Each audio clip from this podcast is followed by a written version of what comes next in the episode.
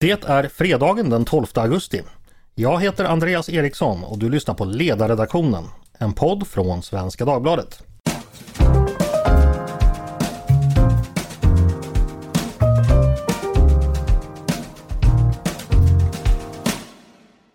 Varmt, varmt välkomna ska ni vara till oss på Svenska Dagbladets ledarredaktion denna ljuvliga augustidag. Björnbären börjar fyllas av sin säregna sötma i de där saftiga klasarna som vilar mot det grå urberget med sina pistagegröna och lejongula lavar.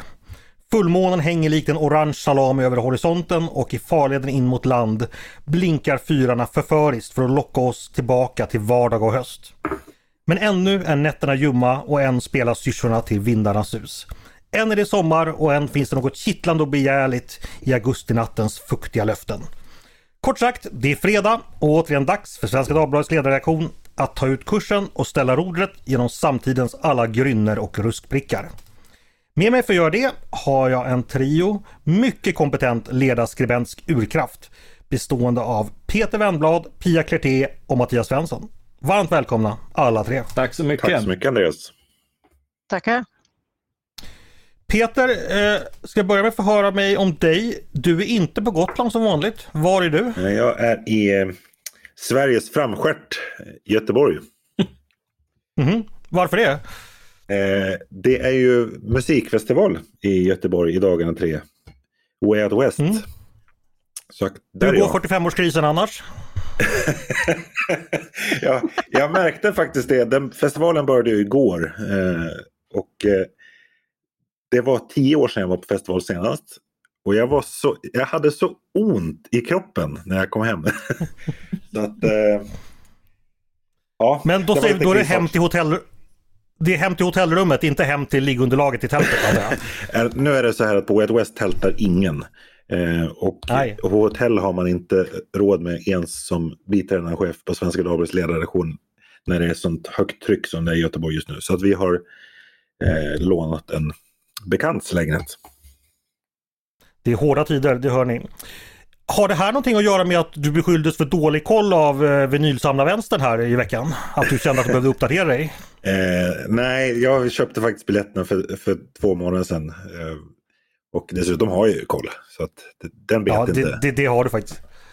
Till lyssnarna ska jag berätta, ni som inte följer Peter på Twitter, är att han har blivit anklagad då av, av eh, några vä- vänsterherrar med jättebra koll om att han hade ingen koll. Men Peter hade koll och sen gick diskussionen vidare på det sättet. Så. Jag påhoppad Så av att, eh, Sveriges äldsta tonåringar. Så var det. Eh, vi ska gå vidare. Pia, eh, debut i podden. Eh, ska du presentera dig lite kort kanske? Eh, ja, men det kan jag göra. Eh, Pia Klarté heter jag. Jag är till vardags eh, marknadschef på ett IT-företag eh, och eh, skriver nu i sommar eh, lite ledare hos SvD. Eh, jag är annars aktiv i debatten runt en, kan vi kalla den klok, eftertänksam vapenlagstiftning för att se till att jägare och sportskyttar, samlare, vapenhandlares sida blir representerad i debatten. Just det. Och du är själv sportskytt? Själv sportskytt Det är jag absolut, jajamensan. Jag är eh, flerfaldig svensk mästarinna i dynamisk sportskytte. Eh, Mm. Vunnit några internationella titlar också men eh, ja, jag håller på med eh, ja, dynamisk sportskytte då och skjuter alla grenarna som vi har där. Gevär, hagel, pistol, caliber carbine, miniatyrgevär som vi kallar det för och pistol. Mm. Så att, eh, alltihopa. Jag ska försöka imponera lite på dig. Jag intervjuade en gång Ragnar Skanåker och det var en av de roligaste intervjuerna jag har gjort faktiskt. Han var verkligen, sa verkligen jätteroliga saker hela tiden. Eh, Så, så den kan man med fördel leta fram ur läggen ifall man känner för det. Jag, kan ju inte lova att jag kommer att eh, nå upp till Ragnar Skanåkers nivå här då, men jag ska göra mitt Det bästa. begär, det begär ingen Pia för det gör ingen av oss andra heller. Tack, tack. Eh, Mattias slutligen, vårt socialliberala alibi. Hur är läget med dig? Ja, här var det full fart på förolämpningarna. Men annars så är det bra. Allvarligt Mattias. Ja. Har du bestämt vad du ska rösta på? Blir det Medborgerlig Samling igen eller? Alltså, som det känns, den här, hade det varit den här veckan så hade jag sagt som Carl Lidbom, ni får ingen röst för det ni håller på med är trams.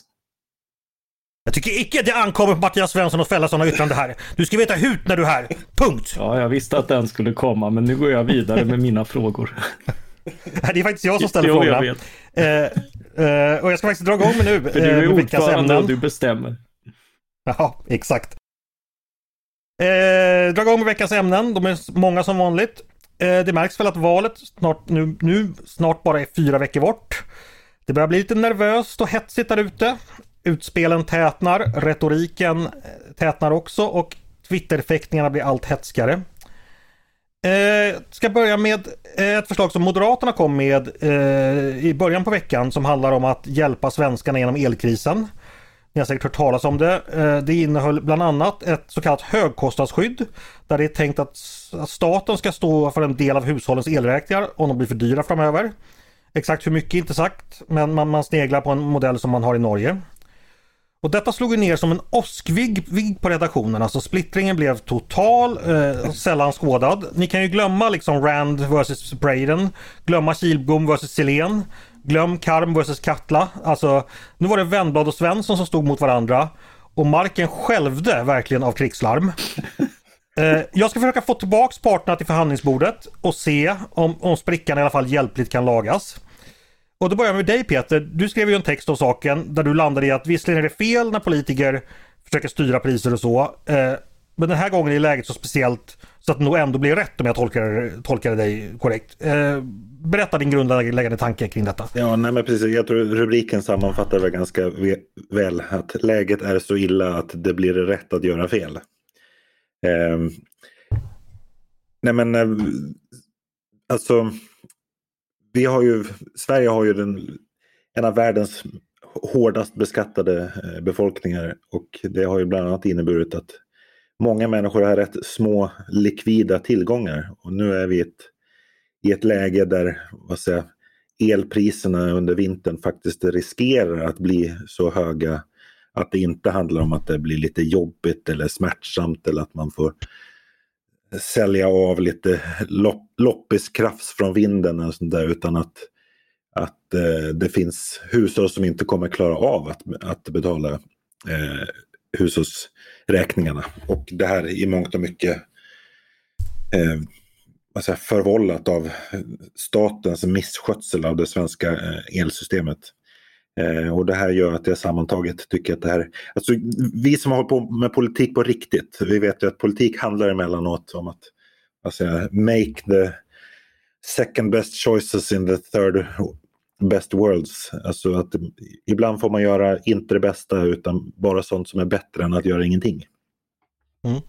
Eh, den, den pilen hittar de nog hem. Vi ska eh, höra från den hur mycket den sårade sen. Men du, du känner till förstås riskerna med sån här politik. De är ju välkända. Alltså att prismekanismen slås ut. eh, Det kan leda till en överkonsumtion av en bristvara. Det blir svårt att ta bort subventionen för människorna anpassar sig till den. Så att då kommer det bli ramaskri när den väl tas bort. Absolut. Eh, de- här riskerna eh, är helt enkelt värda att acceptera med tanke på alternativet. Är det så Ja, men jag, jag tror att det är den sistnämnda risken, alltså att det blir svårt att ta bort det här med tanke på att vad ska säga, elpriserna kommer sannolikt vara höga under åtskilliga år. Det tror jag är det största problemet. Sen när det gäller liksom prismekanismen, alltså, jag vet inte om du sa det här i början, men Moderaternas förslag är alltså, det här är ju en tillfälligt högkostnadsskydd bara för kommande vinter. Jag tror att prismekanismen är ett mindre problem. Det handlar ju inte om att vad ska jag säga, priserna kommer ju ändå att bli avsevärt högre eh, än vad de var förra vintern när de redan då var höga. Så att det blir inte, det blir möjligen liksom något mer elkonsumtion jämfört med om man inte skulle göra någonting alls. Men den kommer ju ändå sannolikt bli lägre än den var förra året och tidigare år. Med brasklapp för vädret. Alltså blir det riktigt, en riktigt kall vinter då är det inte så mycket att be för än att köra pannan. Mm en annan mer politiskt inriktad kritik skulle vara att det är liksom jämlikhetsaspekten av det här att de som bor i hus har ju högre kostnader, elkostnader för de ska värma upp och bor man i stort hus har man ännu att det här är en grupp ändå som liksom har ganska privilegierade människor som har valt att eh, helt enkelt ta en viss risk alltså med, med hög el. Alltså alla vet ju att elpriset varierar och att det liksom blir något moraliskt klandervärt att just den gruppen ska bailas ut av staten. Hur allvarligt har du den invändningen? Ja, alltså det, det, fin det finns naturligtvis en, ett korn av sanning i det. Sen skulle jag inte säga att Alltså det är klart det är någon teoretisk mening alla med hus vet att elen kan bli dyr. Jo, men den har aldrig varit dyr i Sverige. Eh, så vi har ju haft ett välfungerande eh, stabilt energisystem i åtskilliga decennier som har garanterat ett eh, förhållandevis lågt elpris. Det har ju varit liksom ett, ett svenskt närmast unikum, mellan Sverige och Norge. Ehm, så att jag tycker man kan inte liksom ställa det kravet på medborgarna att man ska här, ta höjd för att, för att eh, helt osannolika saker inträffar. Mm. Då, då, då, släpper vi in oppositionen. Eh, Mattias, du tyckte det här förslaget var dumt och tyckte att Peter resonerade fel. Eh, sammanfattningsvis, vad går din kritik ut på? Eh, ja, att eh, det, dels så är jag väldigt skeptisk. Vi var ju inne på det här redan förra veckan. Om kostnader stiger eh, så är det ju liksom, det finns ju två alternativ. Antingen står man för dem själv eller så måste någon annan betala dem åt en. Eh, och, och, i det valet så, så är jag generellt för att man står för kostnaderna själv istället för att lasta dem på någon annan. Eh, sen så är det ju i det här fallet eh, och, och det gör ju att det finns en, ett, ett eh, argument för eh, för att kompensera och det är ju att det finns eh, hävstångseffekter i detta. Att staten på de höga priserna tar in väldigt stora intäkter och det handlar dels om, eh, om, om momsen men också om, om driften och, och elnät och annat som, eh, som man varit inne på. Så det finns, det finns argument som gör att man eh, eh att, att, eh, att, att det är liksom relevant att, att sänka just skatterna på, eh, på el i det här läget för att, för att mildra effekterna därför att staten är med och förvärrar dem. Eh, och det, kan man, det kan man diskutera hur, hur mycket det det var ju det Liberalerna ja, har föreslagit ja, tidigare. Precis. Så, så, så, men du, den här subventionen, viss, den ja, är värre. Ja men, ja, men så här, den är ju den är ju hål i huvudet på så många sätt. Därför att det finns liksom, av, av alla sätt man kan försöka kompensera så är ju det här typ det dummaste. Därför att, eh, därför att det, det som är problematiskt är ju de här topparna. Alltså elen blir ju dyr av en anledning. Vi har valt ett ganska känsligt system för prissättning för att, för att liksom just det ska signalera att alltså när, när elen är toppdyr så är det för att liksom det är då man måste börja elda i Karlshamn och den typen av, av liksom balanskraft därför att det inte blåser och vi därför liksom har, har mindre av, av den el vi, vi annars har. Den är väldigt volatil och det är det som som är en del av situationen ihop med Europa, att Europa har, har samma typ av, av situation, inte minst Tyskland. Ja, men varför är det fel med subventionen? Eh, jo, jo, men då, vad, vad, du gör då när du säger att eh, ja, men eh, just i de lägena eh, så ska inte den här signalen gå fram utan staten tar den kostnaden. Det, det är ju typ det dummaste sättet att välja på för att kompensera hushåll.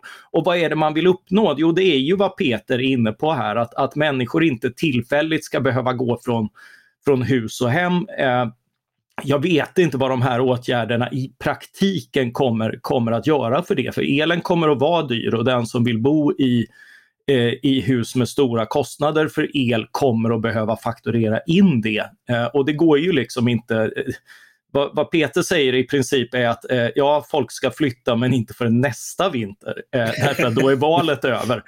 Eh, och, och det är ju lite så med, med eh, konsulter som är nära det här som kallas politikens vardag. Att, att liksom de, om, om något är tillräckligt dumt så tro, tänker man att aha, det här måste vara smart strategi för det finns verkligen ingen annan anledning att göra precis så här. Och så landar Peter i att ja, det är dumt och därför ska vi göra det för det är något. Men eh, det finns bättre okay, åtgärder och det är bättre att låta bli det här. Torché Mattias.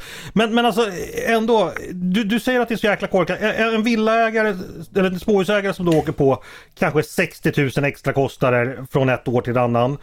Eh, det kommer smälla jättemycket för hens eller deras ekonomi. Om då staten kan gå in och dämpa det, finns det inte någonting positivt i det Mattias? Eh, istället för att människor men, liksom men behöver ställa om det är, sitt det är liv. ju precis som jag säger, alltså, det som staten gör för att förvärra detta genom att ta in en massa, eh, skära emellan via kraftnät, via eh, via Vattenfall och, och via, via momsintäkter finns det ju ett argument för att kompensera. Men att kompensera det genom att liksom slå ner på pristoppar när det är som mest relevant att faktiskt spara el på marginalen därför att, därför att då gör det skillnad. Eh, det, det, är ju liksom, det finns ju en massa andra sätt, så varför välja det dummaste? Mm, Peter, varför väljer du det dummaste? ja, men alltså, som politiker så finns det ju också, om vi, om vi jämför dem, för nu har ju flera olika partier lagt olika förslag på hur vad ska säga, den här värsta pristopparna ska kunna dämpas. Centerpartiet föreslår något som heter motköp och Liberalerna har det här med, med momsen och skatten och Vänsterpartiet lanserade något märkligt nationaliseringsförslag som är så av de här förslagen, ur liksom ett medborgerligt perspektiv, så är Moderaternas förslag det enda som är begripligt. Okej, okay. och, och, och det som liksom många medborgare nu funderar på, så här, hur, hur, ska jag, hur hög kommer min elräkning bli? Liksom, hur ska jag kunna liksom rusta mig för det här? Och som det är nu så finns det inget svar eh, på den frågan. Så jag tycker att det här är liksom, och det tycker jag är legitimt. Alltså, så här, det, det här är ett det är ett liksom snyggt politiskt hantverk. Det kanske liksom inte ur, ur ett akademiskt perspektiv är liksom det bästa förslaget. Men politi, liksom politiska förslag för att de ska ha verkan så måste de också vara begripliga. Men det är ju inte en akademisk till... diskussion att el, när, när elen är knapp, det är då vi inte ska använda som mest. Alltså det är då det är, det är liksom det, det, finns ett argument för någon form av prismekanism. Precis fast, då och precis där griper man in. Mattias, vilka möjligheter har den vanliga elkonsumenten egentligen till flexibilitet i sin användning en svinkall och vindstilla januarivecka? Det här, det här är ju på marginalen som sagt. Eh, det är ju inte så att du har jättestora möjligheter och det stora är värme, det kommer du alltid att behöva när det är kallt. Eh, men, men jag menar, det är ju, det är ju ändå eh, precis i de topparna det är relevant att inte ta det där extra, att ändå ta de där besluten som, eh, som har någon form av påverkan. Och, och det finns ju större anledning att göra det om, om det också sparar dig en slant, vilket, vilket det gör om man inte rör det här. Fast det kommer ju ändå bli så jäkla... Säg jo, så här jo. att om man normalt har, har 25 000 och sen allting över det subventioneras till 75 procent. Det kommer ju ändå bli svindyrt. Jag tror inte man liksom på okynne nej, nej, kommer nej, ta, nej, tappa det är upp inget, ett extra men, men du kommer ju, du kommer ju tänka på, alltså det, det påverkar ju just för att man tänker på det. Eh, men, men framförallt mm. eh, långsiktigt så finns ju anledning och där tycker jag att Liberalerna är rätt på det. att det har ju varit ett jättebekvämt skatteobjekt att ha hög skatt på el. Eh, inte för att det har haft den här miljöeffekten som man trodde att det skulle ha, att folk skulle spara mer därför att det kostade. Utan tvärtom för att, för att det gör inte så stor skillnad. Eh, eh hushållen okynnesanvänder inte el och, och, och vi har rätt mycket eh, sparande ändå och, och energisnåla lägenheter och så. Eh, så det här har varit en pålitlig skatteintäkt till staten. Eh, så, så det har ju varit bekvämt fiskalt och, och alla sådana situationer, det märker vi ju nu när, när det faktiskt är en kostnad att att, att det blir ju en belastning. Det finns inget gratis sätt att finansiera en jättestor stat och det är det folk märker nu mer än, mer än någonting annat. Och det kommer alltid mm. eh, att vara ett problem men, men det ger ju en anledning att, att systematiskt och långsiktigt faktiskt sänka den här skatten. För blir elpriserna höga så kan man inte hålla på och motivera vare sig av fiskala skäl eller miljöskäl att hålla på att ligga okay. så högt. Okej, okej, okej. Eh, Peter var kort inne på det. Vänsterpartiet har ju varit ute i frågan. De säger sig vilja försöka separera den inhemska elmarknaden från exportmarknaden och skapa vad de, de kallar Sverigepriser, vilket de anser skulle ge ett genomsnittligt pris på 40 öre per kilowattimme. Mattias, gör du tummen ner för det är inte riktigt lika dumt då eftersom du sa att Peters förslag var det allra dummaste? eller Moderaternas Nej, det här, det här är faktiskt ännu dummare. Det är ännu dummare, okej. Okay. Jo, jo, men det är ju... alltså, ska det är ju det med, med väderberoende el och sådär att den är ganska, ganska lynnig men den är på många sätt mindre lynnig över stora områden än små. Vi exporterar ju och det är ju många glada som påpekar att ja, men det finns ju jättemånga bra dagar när vi har bra väder och exporterar jättemycket. Eh, men det är ju inte det som är problemet utan problemet är ju att vi står där eh, när det inte blåser. Precis som du har varit inne på i ett antal poddar. Ja, precis. Uh, Peter kan ju glädja sig. Visserligen är han dum, men inte lika dum som en vänsterpartist. Uh, Nej, Peter förstår hade... ju det här, så han är ju inte dum. Men han bara, tänker, han bara tänker lite för mycket för han är konsult och tror att det är strategi. Eller ha, har varit, Mattias. Ja. Har varit. Ja, ja. Eh, jag Precis som med folkpartism så tenderar det att lämna spår. ja, oh ja, oh ja, oh ja.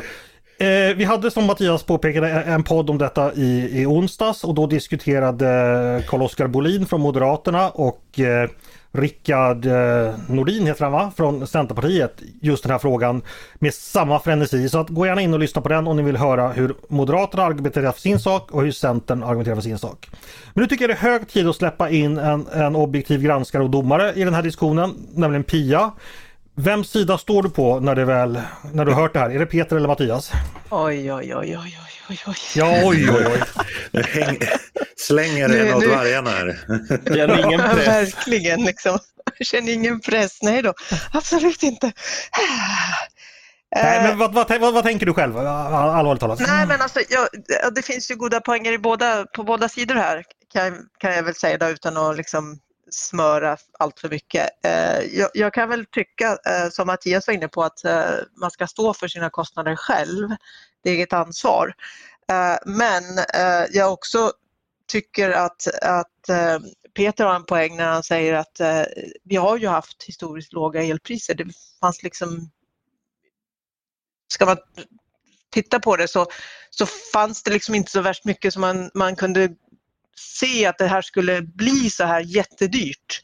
Uh, I alla fall jag som elkonsument eh, uh, boendes i ett hus har inte uh, trott att det, skulle, att det skulle slå så här hårt. Uh, så att ja, någonstans där.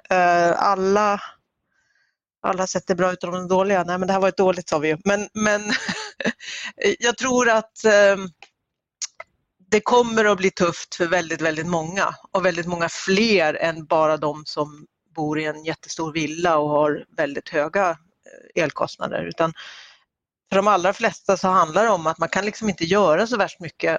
Ja, kanske släcka någon lampa lite då och då, då. Eh, fylla diskmaskinen lite mer. Men, men vi är ganska duktiga på att ta hand om elen och, och allt sånt. Så, att, så att jag tror inte att det finns så jättemycket att vinna liksom för, för en familj eh, som bor i ett hus eh, till exempel då, att, att spara. Man har den konsumtion man har. Man behöver duscha, man behöver tända lampan, eh, man behöver laga mat, man behöver värma upp sitt hus. Mm. Eh, så just eh, den delen har man liksom inte så jättemycket och man kan liksom inte släcka ner allting och, och bo allihopa i ett rum och, och allting sånt om det är det som är lösningen. Eh, nej, Men det, det finns liksom ingen lösning. annan lösning. Så att, eh, så att, eh, och jag tror ja. att i praktiken kommer ju förmodligen Peter och Moderaterna få rätt. Det blir väl oavsett vilken regering vi, vi har i vinter så kommer den behöva göra någonting för annars kan man som politiker lämna in partiboken tror jag. Jag vill bara skjuta in att egentligen tycker jag också att Liberalernas förslag är det bästa. Ur någon slags så här, ledarskribentperspektiv. Eh, men ur ett mm. medborgarperspektiv så är det inte det bästa därför det svarar inte på den fråga som du som medborgare har. Hur, hur hög kan min elräkning bli? Alltså sänker du eller fimpar du skatterna på elen, ja då vet du bara att så här, högsta priset kommer bli lägre än vad det annars hade blivit. Men du vet fortfarande mm. inte, mm. du har fortfarande inte någon kontroll. Liksom. Mm. Fast det har Hörrni, du ju inte här heller. Måste, måste ju säga. Alltså, det, det, är faktiskt jättekonstigt att ge sig in på det här. Liksom. Vi, vi hade det här liksom hushållen måste kompenseras för kost.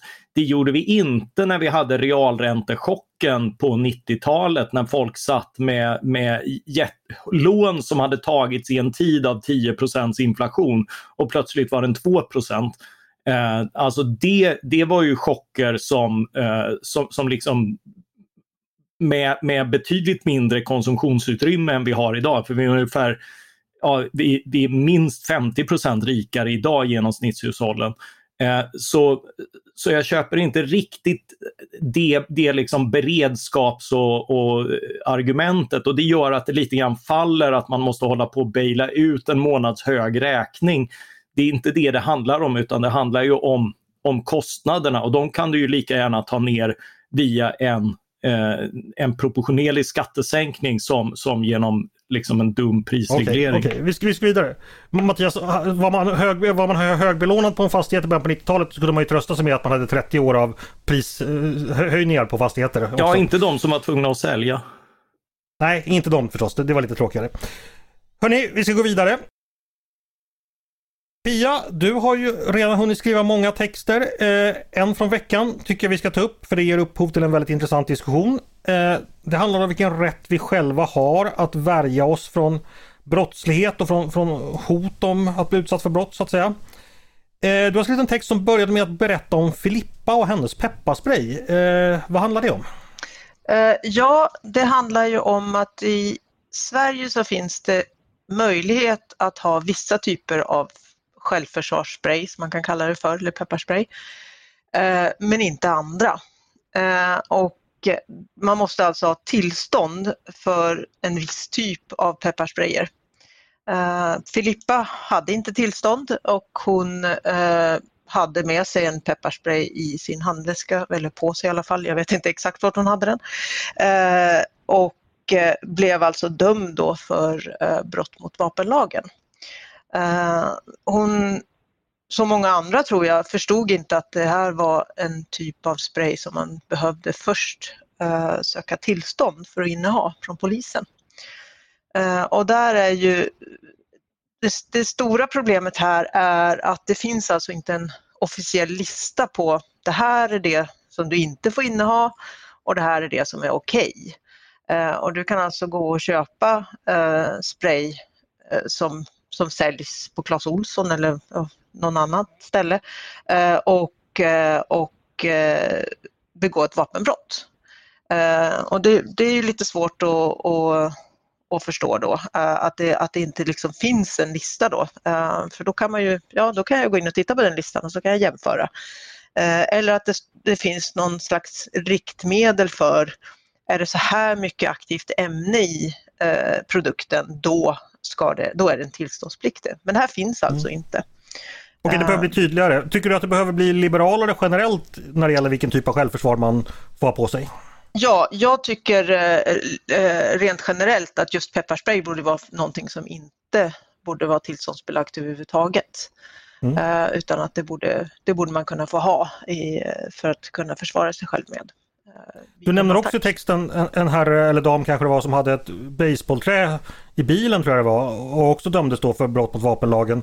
Är det någonting du tycker man ska ha, kunna få ha som försvar? Är det rimligt? Hon hade, det var en, det var en tjej som hade ett baseballträ i eh, bilen och när hon blev stoppad av polisen och de såg det här baseballträet så, så sa hon att det var för att försvara sig själv. Och ja, hon har sagt efteråt att det var ett skämt. Men hon blev alltså dömd, inte mot, mot vapenlag, eller för brott mot vapenlagen, utan hon blev dömd för brott mot eh, knivlagen då som heter någonting, mm. knivlagen och andra farliga föremål eller någonting sånt. Eh, och eh, ja, och det byggde på att hon alltså var beredd på att försvara sig med det här, med det här föremålet. och ja, för, för jag menar ett, ett baseballträ har ju många eh, Eh, användningsområden. Och något som, som var ganska slående i de kommentarer som, som har florerat på, på sociala medier efter den här artikeln, det är att folk har liksom gett tips om saker som man kan ha som polisen inte kan slå ner på att man skulle ha det i, i självförsvarssyfte. Eh, och, och, där tycker jag vi är ute fel någonstans när man inte faktiskt får vara beredd på att försvara sig själv. Det är inte så att man har det här basebollträet i bilen för att man ska åka ner på stan och börja slåss med det. Men om man nu som, som tjej, eller kille för den delen, känner sig tryggare med att ha ett basebollträ i bilen om någon nu skulle få för sig att attackera dig. Eh, varför skulle man inte få ha det då? Mm. Så att det är väl lite det... den linjen. När jag var liten hade jag en kompis som hade en, en morgonstjärna, vet du vad det är för någonting? Eh, någon slags kaststjärna låter det som, men jag är inte säker. Nej, nej, nej. Eh, ja, kast, kaststjärna hade han också tror jag. Men ja, det, gjorde, det, gjorde man ju på, det, det, gjorde man ju på slöjden på den tiden. Just det. Mm. Eh, nej, det är alltså en pinne med en liten kedja och längst ut på kedjan sitter en boll med piggar. Tänk ah, en sorts yes. riddarvapen helt enkelt. Ja. Jag antar att det inte heller är tillåtet. Eh, nej, jag tänkte också, du skriver ju också om när det gäller det här med nödvärnsrätten då. Ni vet ju att det finns då ett antal, om jag minns rätt från mina fåtaliga juridikstudier så är det, finns, är det ansvarsfrihetsgrunder eller vad det heter. Då, då exempelvis nöd, nödvärn, att man får då värja sig själv med en viss mått av våld och det här, ja det, det, det är en väldigt eh, komplicerad juridisk materia där det inte alltid är klart hur mycket det är alltid. Men, men vad tänker du kring det? Borde den utökas eller tydliggöras eller just rätten till, till, till nödvärn? Ja, som du säger så är det ju väldigt komplicerat och det är klart att det, det saker och ting måste, alltid måste ju, all, det måste alltid varje situation liksom analyseras och, och ses över och så. Men jag tycker ändå att det finns några, om man ska kalla det för grundläggande principer, vad man vill kalla det för, uh, som borde kunna ingå. Att om det är du i ditt hem till exempel om någon försöker ta sig in med mm. alltså, kriminell uh, uppsåt här, någon, de, de vill uh, göra någon, någon skada. Uh, då tycker jag att man borde få ha större rätt att försvara sig. Mm. och, och det finns en del fall där, det har, har liksom, där man har gått igenom dem, men alltså personen hade möjlighet att fly och tog inte den möjligheten. Eh, utan, utan stannade kvar och försvarade sig själv istället. Och, och, just där kan jag väl tycka att man har landat fel någonstans om, om, om det ska vara så att man ska behöva fly. Eh, det är klart att ja, eh, det, det, finns ju situationer där det absolut är bättre att fly, men är man i sitt hem så ska man verkligen då behöva ta sig ut ur sitt hem och fly därifrån istället för att äh, faktiskt äh, försvara sig och sin, äh, sitt hem, sin familj och så vidare. Um, mm. Så att det är den, den mm. punkten där. Vad tänker du, eh, vill, vill, du gå så långt att man lagen ska skrivas om eller handlar det snarare om att praxis borde, borde anpassa sig till, till andra situationer så att säga? Ja, alltså just i det fallet ska man, ska man, ska man få in det här att, att hemmet på något vis är mer eh, finns ju det här uttrycket hemmet är ens borg. Eh, då får man nog lagstifta om det skulle jag tro för att annars så blir det ju svårt att, att eh, med, med befintlig lagstiftning få till en förändring skulle jag tro. Eh, mm. För jag tror inte att det idag är det så att det är klart att det finns en väldigt restriktiv tolkning av allt det här och det finns det ju av, av, olika anledningar. En anledning är ju att man vill ju inte se det, alltså man vill ju hålla nere våldsverkandet i samhället. Eh, vilket ju är en lovvärd princip, absolut. Eh, och man vill ju heller inte skapa någon slags möjlighet att folk kan göra upp alltså, utan, utan alltså, lagly... Vad, vad kallar man det för?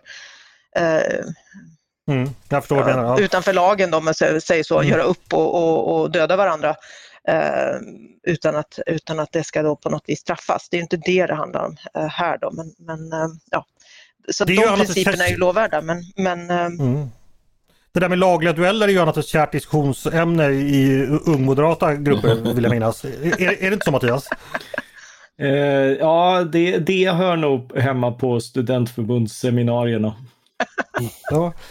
Uh, det finns ju också det här med Pia, alltså motargumentet att, ja, som du säger, vi, vi har ett våldsmonopol. Det, det, den våld som behövs mot brottslingar det står staten för. Det ska helst inte privatiseras så att säga. Eh, och jag förstår att det inte är det dit du vill men Förstår du den oro för liksom ett sluttande plan ifall man börjar liksom tillåta eller att inte straffa ja, att man börjar glida på ett sluttande plan helt enkelt. Mm, men jag förstår den oron. Eh, men jag förstår ju också oron för folk som bor ute Eh, absolut, jag höll på att säga bara på landsbygden, men det är ju faktiskt inte ens sant. Men bor man på landsbygden och det tar två timmar eh, för en polisbil ens att ta sig till dit du bor, eh, då finns det liksom inget annat alternativ än att du själv är den som, som, som fredar, eh, fredar dig helt enkelt. Eh, du kan inte ringa polisen och sitta och vänta på att de ska komma. Eh, så att ja, eh, absolut, jag, för, jag förstår självklart den, den principen men eh, jag tror att eh, vi har nått också en nivå på, säger man hemfridsbrott, är det ordet när, när folk Ja, tar sig in hos dig och eh, Mm. eh, under pistolhot eh, tar alla dina saker och så vidare. Eller misshandlar dig också bara för skojs skull. Så att eh, ja, ja, absolut, det finns en, en, en princip där som är lovvärd och eh, jag förstår absolut argumentet. Eh, men jag tror faktiskt att vi behöver utveckla eh, vårat personliga sätt att se på, alltså möjligheten för mig som person att också, att också freda mig. Okej, eh, vi, vi, vi släpper in nämnda studentförbundet. Ma- Mattias, vill du ha ett basebollträ i, i cykelkorgen? Eh, inte nödvändigtvis, men jag tycker inte att det ska fällas om jag har det. Eh, särskilt inte, Vad tänker du om särskilt inte för en förflugen kommentar. Alltså jag tänker lite grann på, när man hör de här exemplen, så s- tänker man, när jag var student i Lund för väldigt många år sedan så, så läste jag en närmast parodisk notis om att den enda som hade fällts det året för offentlig urinering, det var en gravid kvinna. Som liksom, och det är ju inte ett representativt urval liksom. Och på samma sätt så känns det liksom väldigt oproportionerligt att, att så pass många kvinnor med uppenbara självförsvarsvapen blir de liksom som, som lagförs och, eh, och döms av polis. Eh, det, är ju, det, det vittnar ju då om, om en, en lagstiftning som går för långt men också en, en, en felaktig prioritering.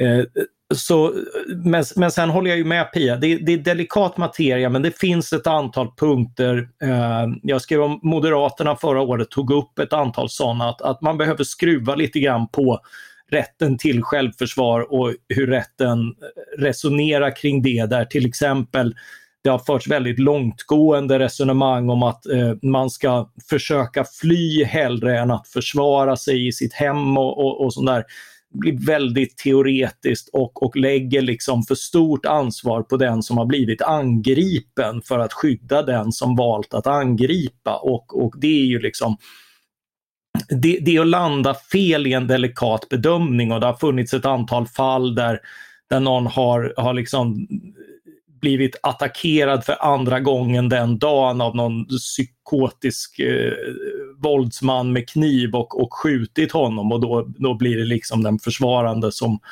som döms. Eh, och, och där, i, i, sån, I sådana lägen så, eh, så, så är dagens tolkningar av lagen i alla fall fel och behöver skruvas på. Det där med att ställa för höga krav på den försvarande parten som försvarar sig, det, det känner vi igen lite från en annan diskussion i veckan.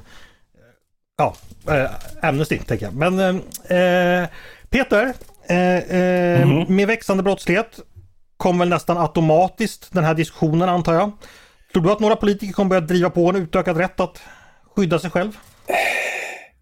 Ja, det, det tror jag absolut skulle kunna vara möjligt. Men jag, jag, jag, jag tycker det här är en väldigt intressant diskussion som Pia väcker och som jag tror att vi kommer få se allt mer i takt med liksom växande eh, brottslighet. Och liksom, ja, det, det här är ju, det här är ju frå, frågeställningar som har varit ganska främmande i Sverige eh, under lång tid. Eh, Men de har ju de aktualiseras nu, ju nu tyvärr allt oftare. Mm. Kanske dags att plocka fram sina gamla kaststjärnor som man gjorde i slöjden. Nunchakas. Vapenbrott, Ja. vapenbrott, vapenbrott. Eh, hörni, vi ska gå vidare. Eh, ja, naturligtvis skojar jag. Jag varken gjorde... Ja, jag, var, jag, jag var en klåpare på metallslöjd. Jag lyckades aldrig göra någon kaststjärna. Så de är helt runda och fina och mjuka kanter. Och Nej, allting. du, du, gick ju med, du gick ju med i Folkpartiet sen Andreas. Du gjorde säkert bara så ljuslampetter och sånt där. Precis.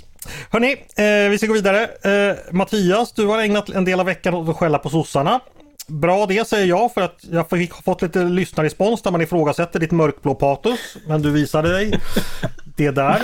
Eh, ämnet för den texten var då att eh, Socialdemokraterna gnäller om att motståndarna ljuger om deras politik. Det är nämligen så att de aldrig förespråkar, de förespråkar inte fastighetsskatt. De har aldrig förespråkat fastighetsskatt. De har grundades 1889 för att motverka fastighetsskatten. Eh, ja, ni vet den socialdemokratiska historieskrivningen. Eh, men Mattias, du tycker det är rätt och riktigt att sossarna får smaka på sin egen medicin. Varför det? Eh, nej, det tycker jag faktiskt inte. Men inte för att det är synd om sossarna, som de tycker. Nej. Eh, så, så om, om, om, vi tar det, för alltså, det finns ju inga som är så skamlösa i valrörelser som, som sossarna i att påstå liksom saker Eh, går man ner lokalt så åker de liksom ut, eh, det minns man ju från sin uppväxt, de åker ut till ålderdomshemmet och säger ja, om borgarna får styra så, så släcker de och skickar ut er allihop liksom, för att sänka skatten med en, eh, en krona. Liksom. Eh, mm. Så, eh, och, och, det här har ju varit strategi i, i valrörelser. Liksom man, man låtsas att liksom, om, om Moderaterna vill sänka skatten så, så låtsas man att allt det kommer att tas från sjukvården. Eh, och hela summan från polisen och hela summan mm. från och så flyttar man runt den på alla områden.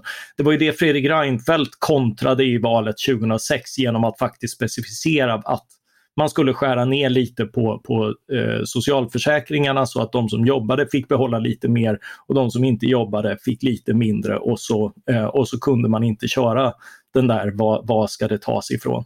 Eh, men och, och, i senaste valet så, så var det liksom groteska påståenden om marknadshyror som ju då var rena hittepåberäkningar. Liksom att så här mycket kommer din hyra att höjas om, om Moderaterna får bestämma. Och det, det hade ju då två fel. Dels att marknadshyror i någon form av föreslagen mening funkar inte så. Det är ingen som föreslår att man från en dag till nästa ska få göra en massa, massa höjningar utan det är en förändring man fasar in för att framförallt kunna få ett, ett fungerande hyressystem istället för dagens där man köar 10-20 år för en lägenhet i Stockholm.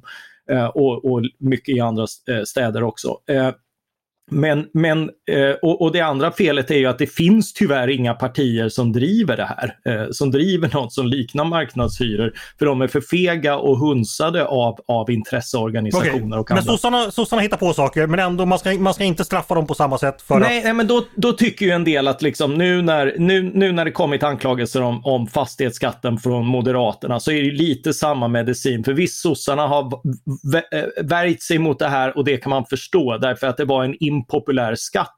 Och de vred upp den så mycket. Det var ju det som blev ett problem. Alltså, det här är ju en jättefin skatt på seminarierna i nationalekonomi. Men de drev, vreds ju upp så mycket just för att de är bekväma, att nivåerna blev sådana att, att folk fick liksom ja, den här klumpen i magen av att behöva gå från hus och hem och det var på grund av vad staten gör mot dem. Okej, okay. men, men det är fortfarande fel att hitta på saker om... Är det rätt eller fel att hitta ja, på ja, men, saker? Ja, men så här, det, så det, det, finns ju en farhåga. De, vilka ska de göra upp med utan att behöva få det här kravet? Eh, så, så farhågan är ju legitim, men visst, sossarna föreslår inte detta och och går inte till val på det. Och på det sättet så får de ju lite grann smaka sin egen medicin när Moderaterna nu driver kampanj om vad vi kan få med en S-regering, det vill säga eh, återinförd och, och, och höjd fastighetsskatt. Eh, och, och då får de smaka sin egen medicin och, och det kan de ju verkligen förtjäna. Eh, men då är det en del som tycker att ah, nu har borgerligheten tuffat till sig och äntligen slår man tillbaka och sådär. Men det är ju så att den den som är ovarsam med sanningen och andra är det förmodligen av en anledning. Och vi såg ju liksom att när Moderaterna presenterade sitt eget program, vilket jag också skrev om, vilket en del vart besvikna på att jag faktiskt skrev, det var ju oerhört tunt. Eh, och det var ju då liksom, vi är ense om att inte införa fastighetsskatt till exempel. Mm. som som okay. inte ens är på förslag från, eh, från det andra regeringspartialternativet i alla fall det, det, är ju liksom eh, wow, liksom. Så, har vi, så har vi en punkt i ett 11-punktersprogram som är väldigt magert. Eh, så, så det är ju lite grann ett sätt att spela tuff men dölja att man inte har så mycket att erbjuda själv. Och så har det ju varit ah. för sossarna också. Det har ju inte... Okej, okay, då är jag med. Ja. Då är jag med. Det, det var den långa visans korta refräng helt enkelt. ja, man ska, man ska inte ljuga. Man ska inte vara sån som man inte vill vara egentligen, utan man ska bete sig på det sätt som man, eh, som man tycker, tycker man att folk ska bete sig. Vara något andra som, som man själv vill bli behandlad, eller vad heter det? Ja. Det fina ordspråket. Ja, jo, och det, då, då, det gäller faktiskt ordspråk, även partipolitik. Det är Matteus evangeliets Ja, elfte jag- tolfte Mattias evangeliet i alla fall. Eh, Matteus evangeliet, Jesu, Jesu bergspredikan ifall det är bekant. Men, men, men, men, men, men eh, lysande Mattias, eh, du skall icke ljuga. Hör ni onkel Mattias, alla barn, vad han säger till er? Eh, ja. Ja, ja, men det, det, det, det, det var din insats till, till, eh, till opinionsvärlden denna vecka Mattias och det är bra, gott så som vi brukar säga. Hörrni, Ja, det finns ju mycket mer dags. för den som läser tidningen, men det vet ju läsarna redan om. Det vet de redan. Nu har det blivit faktiskt dags för mitt favoritmoment. Där vi ska stresstesta våra ledarskribenters politiska kompasser i verkligt stormigt läge. Jag kommer ställa dem inför ett aktuellt förslag som lagts i veckan och ber dem direkt göra tummen upp eller ner. De är helt oförberedda så nu gäller det att den politiska ryggmärgen fungerar oklanderligt. Och är det så att man tvekar så blir man utsedd till veckans halmhatt, det vill säga veckans folkpartist och får bära den skammen ända till nästa fredag. Jag kallar det svar direkt och det är jätteroligt. Är alla redo? Ja ja, då. Ja, Och Pia, du som är, har varit, ja du ska helt enkelt säga för eller emot och snabbt ska det gå. yes. Då kör vi! Inför förskoleplikt för barn som ligger efter i svenska. Det föreslår Liberalerna som vill att, vill att vid BVC-besöket vid två och ett halvt års ålder ska bli obligatoriskt för alla barn som inte går i förskola. Utifrån den språkbedömning som görs då ska det sedan kunna bli obligatoriskt med just förskola för de barn som har bedömts ha språksvårigheter. Vad tycker vi om detta? Är vi för eller emot? Jag vill ha svar direkt. Mot. mot. emot. Ja, ah, okej. Men Pia, eftersom du är debutant får du äran att eh, precisera kritiken. Eh, ja, alltså jag tycker det är väl bra att man eh, gör, eh, kollar att, eh, att barnen, eh, eh, barnens utveckling i språket. Det har jag ingenting emot.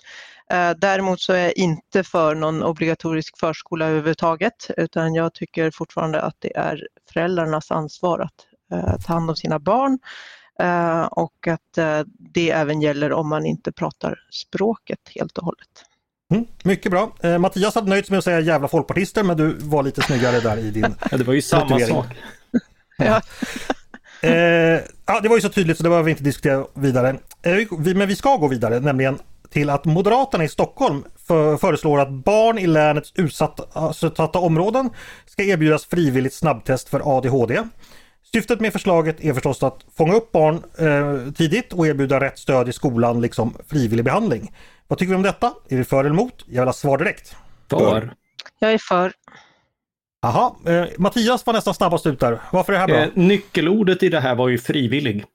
Eh, och Ja. och ett, eh, ett erbjudande. Alltså det är eh, precis som de säger, alltså det finns problem med liksom att eh, det här uppmärksammar man mer i liksom medvetna medelklassförorter. Man, man är liksom känslig på ett annat sätt. Det finns förmodligen en underdiagnostisering eh, och, och då är det bra om man riktar insatser med liksom väldigt stor respekt för, för självbestämmande och, och liksom att, att jobba med problem snarare än se människor som problem, vilket obligatorier och sånt indikerar.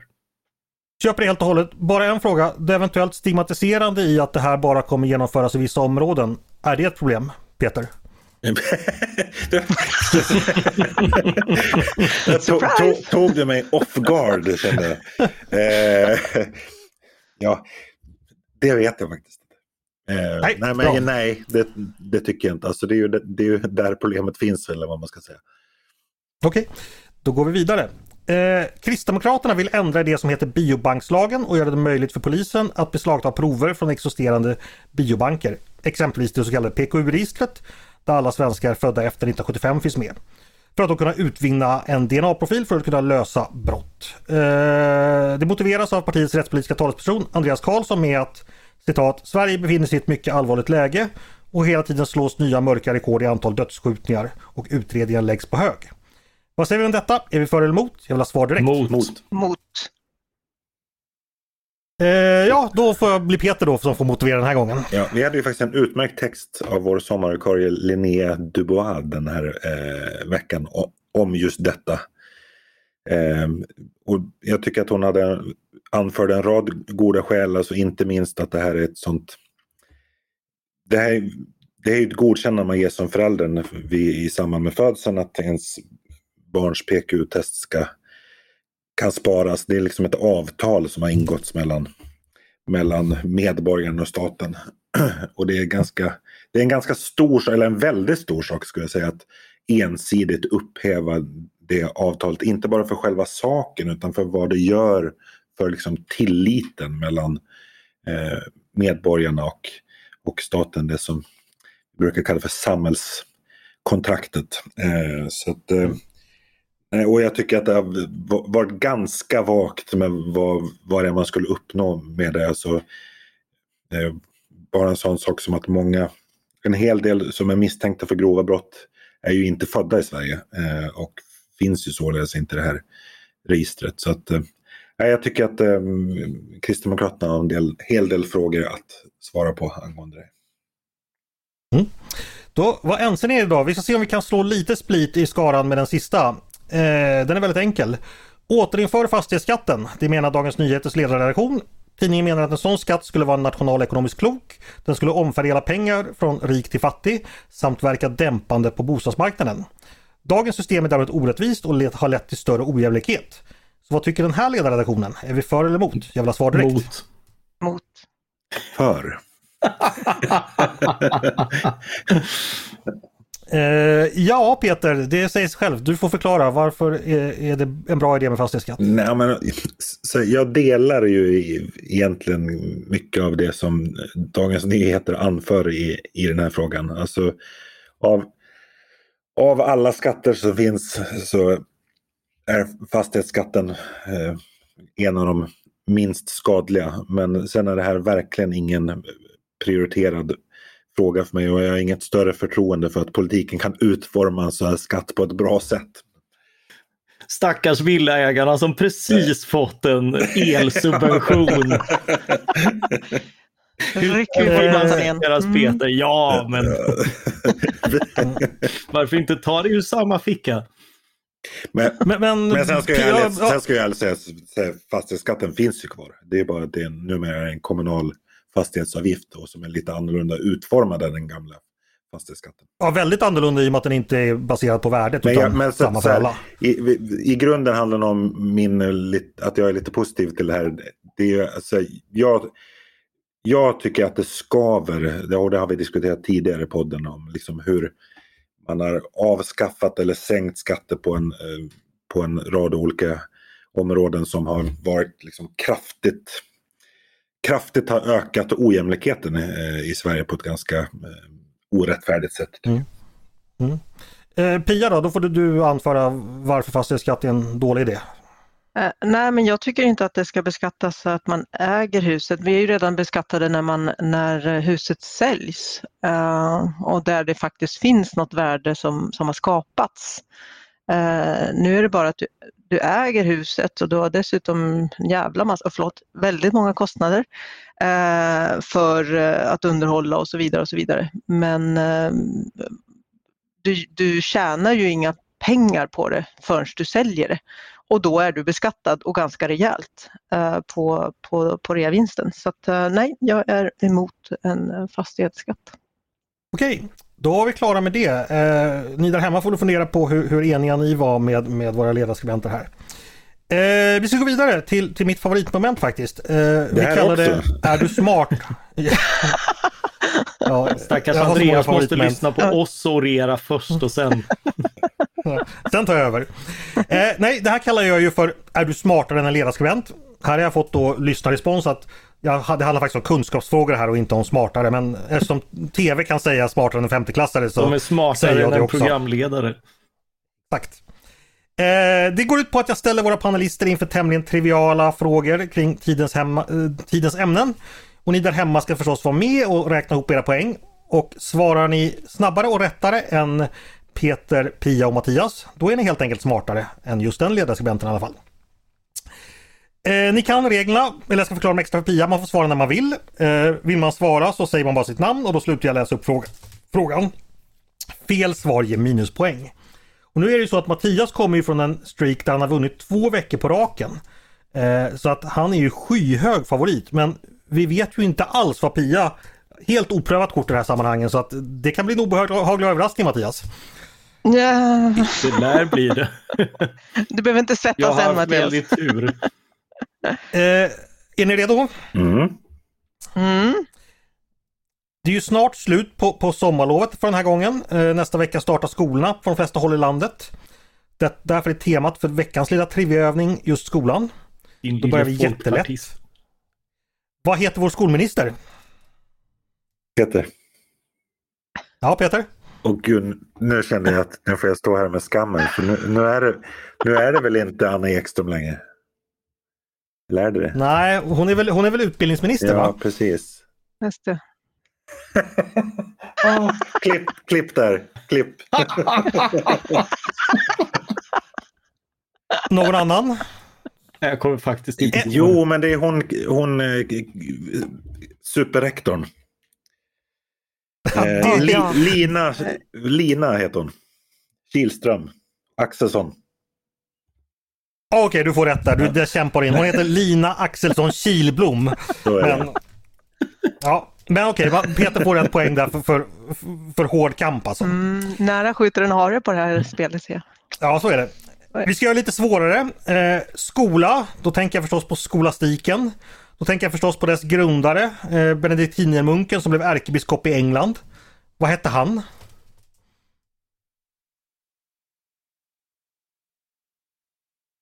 Peter. Alltså, jag, jag förknippar skolastiken med Thomas av Aquino. Men han kan väl inte ha blivit...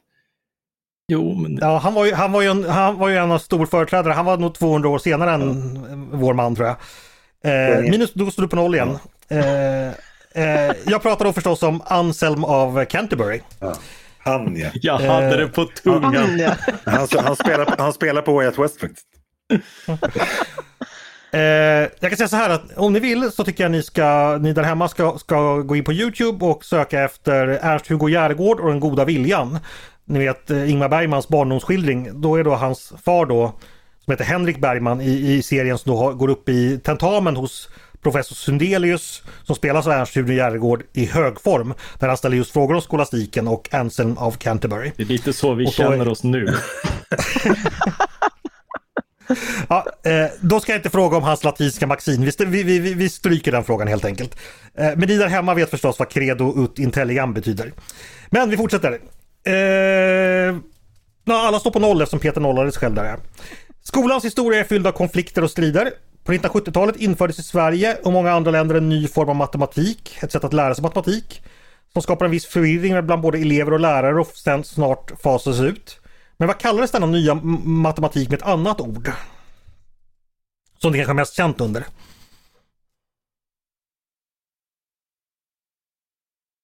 Ingen som gick i skolan på 70-talet? Mattias, Jo, men Ja, Mattias får jag höra. chansar på mängdlära. Snyggt Mattias! Du går upp i Hej ledning. matematik. Precis. Vi fortsätter. Eh, lov hör skolan till. Vad kan vara härligare än att ge sig ut på isar eller i spår och pister på sportlovet? Men föregångaren till sportlovet infördes inte på grund av friluftsliv utan då var det, något, var det krigshushållningen som stod i Peter. fokus. Japp, få höra. Kockslovet. Japp, helt rätt. Det var då 1940 som man införde den för att spara på bränsle Det är som. Stockholmsveckan under sommarlovet.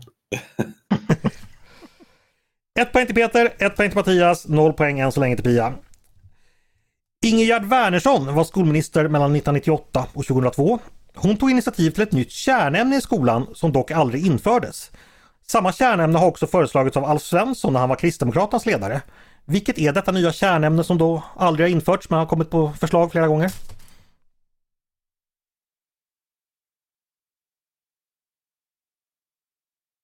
Det är svårt, men ni kanske minns det? Den som Alf Svensson gav ju en ledtråd men jag, jag vågar inte riskera mer Ja, poäng. det är en ledtråd. Nej, då att det rör sig om etik och moral. Jag hade ju det. Tänk, tänkte du Ja. det Peter? Ja, det var ju rätt uppenbart. Men, men menar du kärnämne? För jag blev lite förvirrad där. Eh, Eller Ja, ämne? kärnämne. Nej, kärnämne. Ja. Alltså, I alla fall Ingemar Werners, Ingegerd Wernerssons förslag var, var kärnämne Ja. då. Nej, Men hon, hon, hon efterträddes av Thomas Östros som be- begravde försvar. en, en liten kuriosa här är ju att när Ingegerd Wärnersson lämnade skolministerposten så skrev då var Johan Hakelius politisk chefredaktör på Finanstidningen som numera inte finns längre. Då hade de en ledare som var eh, Här sammanfattar vi Ingegerd, Wärnerssons gärning och så var det en helt tom artikel. Men det var ju fel lärde vi oss idag för man hade faktiskt tänkt införa etik och moral på schemat. Fast de lyckades ju inte med det. Så att det... Hörrni, vi fortsätter med 90-talet. 1997 inledde den socialdemokratiska regeringen en flerårig satsning på vuxenutbildning. Vad kallades denna satsning? Eh, Peter. Ja, låt höra. Kunskapslyftet va? Helt rätt. Yes! Två poäng. Eh, nu kommer det gå snabbt eh, när det gäller skola. Schools Out var namnet på både en låt och ett album släppt 1972. Mattias. Av vem? Peter? Alice Cooper. Helt rätt. Då har du faktiskt gått in och avgjort för du leder med ointagliga tre poäng inför sista frågan. Men vi ska ta det i alla fall. Eh, skola, det skola oss påminna Guds godhetsrikedom. Den blomstertid nu kommer förstås alltid, kommer alltid vara förknippad med skolavslutningar. Den fanns med redan i vår första officiella svenska psalmbok. Från vilket år är den? Alla svarar, närmast vinner. Jaha. Pratar vi psalmboken nu eller? Ja, den första officiella svenska psalmboken. Där alltså den blomstertid nu kommer vara med. Den skrevs bara något år innan tror jag. 1700 säger jag. 1700? Pia?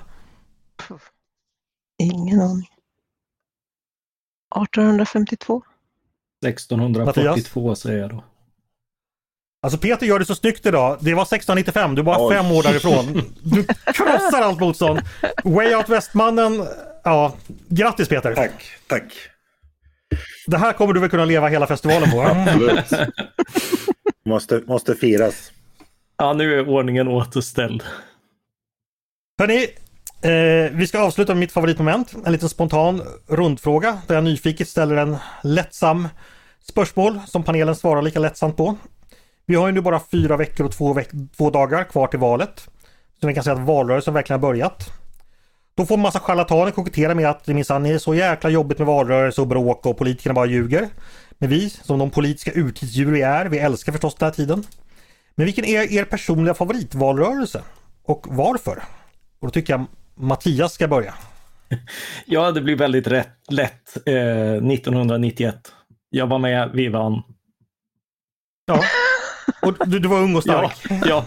Sen, sen fick vi ju världsrekord i statsutgifter och pappamånad och, och eh, Folkhälsoinstitut och det här debila kronförsvaret. Så sen vill jag inte vara med så mycket i politik längre. Hur, hur firade ni då på, på natten? Eh, ja, men det har jag ju berättat i en tidigare podd att jag trodde att vi hade förlorat så jag, jag drack för att glömma en stor del av, av valnatten. Men Jaha, jag ja, ja, vaknade okej. framåt eh, efter tolvslaget. Du var ung och inte fullt så stark kanske. Eh, Pia, du då? Vilken är din favoritvalrörelse om du tittar bakåt? Eh, ja, alltså jag har ju inte varit med så många eh, valrörelser. Jag har ju inte bott i det här landet eh, så mycket under min eh, vuxna tid utan bara senare år.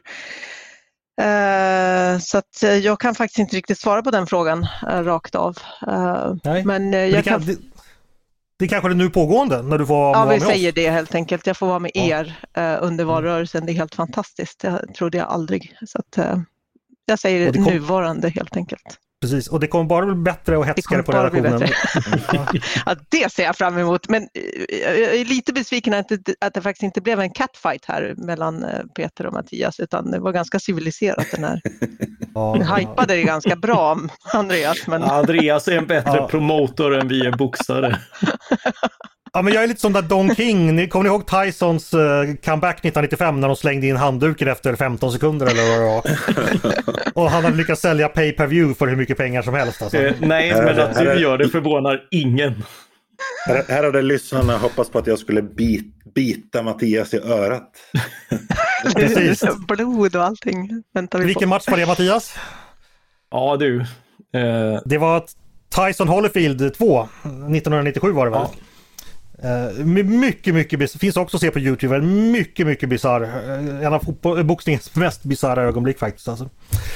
Eh, jag minns kommentatorn frågade Strange things are happening in boxing. Och det gjorde det verkligen. Eh, Mattias slutligen, eller förlåt Peter slutligen. Du, du har ju varit med i, i valrörelser sen, sen, sen eh, vi röstade om eh, ATP. Vad var nästan i alla fall. Jag, Vilken är din favorit och Ja. varför? Grejen är att jag, jag har ju inte det, åtminstone inte som eh, partiaktiv. Jag tror att här, den som har gjort liksom störst intryck var 1985 faktiskt, trots min mycket ringa ålder. Eller jag har tänkt en del på den i efterhand därför att jag, min, jag är ju uppvuxen i liksom sosse-Sverige i en, i en eh, inte särskilt borgerlig familj. Och jag minns, för det gick ju ganska bra för borgerligheten eh, då. Det såg nästan ut som att det skulle bli ett maktskifte. Och jag kommer liksom ihåg hur hotfullt det kändes. Då, liksom, när det var så ofattbart att Socialdemokraterna kanske skulle eh, förlora makten. Och tack och lov så gjorde de ju inte det förrän sex år senare. Sverige balanserade på, på, Sverige balanserade på gränsen till en statskupp. Och räddades av, av knattefotbollen. ja, precis. Eh, och du, du, du gick och la det då med, med lättat hjärta alltså? Precis. Så var det. Men sen så skulle andra och mörkare tider komma till, till Peter och eh, han skulle helt förhärda sitt sinne. Mörkret satte klorna ja. i mig. Precis, och så hamnade du på Way Out West till slut. Eh, hörni, eh, det var allt jag hade att erbjuda idag. Så stort tack eh, Peter, Pia och Mattias för att ni ville komma och prata med mig idag. Tusen tack. Tack så mycket. Och Pia, jag hoppas att debuten gick eh, smärtfritt. Ja, jag svettas fortfarande men det är smällar man får ta. Du är varmt välkommen tillbaka Ingen i framtiden. Problem. Det var kul. Ja, det tycker jag också. Eh, hoppas ni som lyssnade eh, tyckte det var kul. Ni som har lyssnat på Ledarredaktionen, en podd från Svenska Dagbladet. Ni är varmt välkomna att höra av er till redaktionen med tankar och synpunkter på det vi precis diskuterat. Eller om ni har idéer och förslag på saker vi ska ta upp i framtiden. Maila då mig eller oss på ledarsidan snabla svd.se. Så blir vi jätteglada. Dagens producent, han heter som alltid Jesper Sandström. Jag heter som alltid Andreas Eriksson och jag hoppas som alltid att vi hörs snart igen.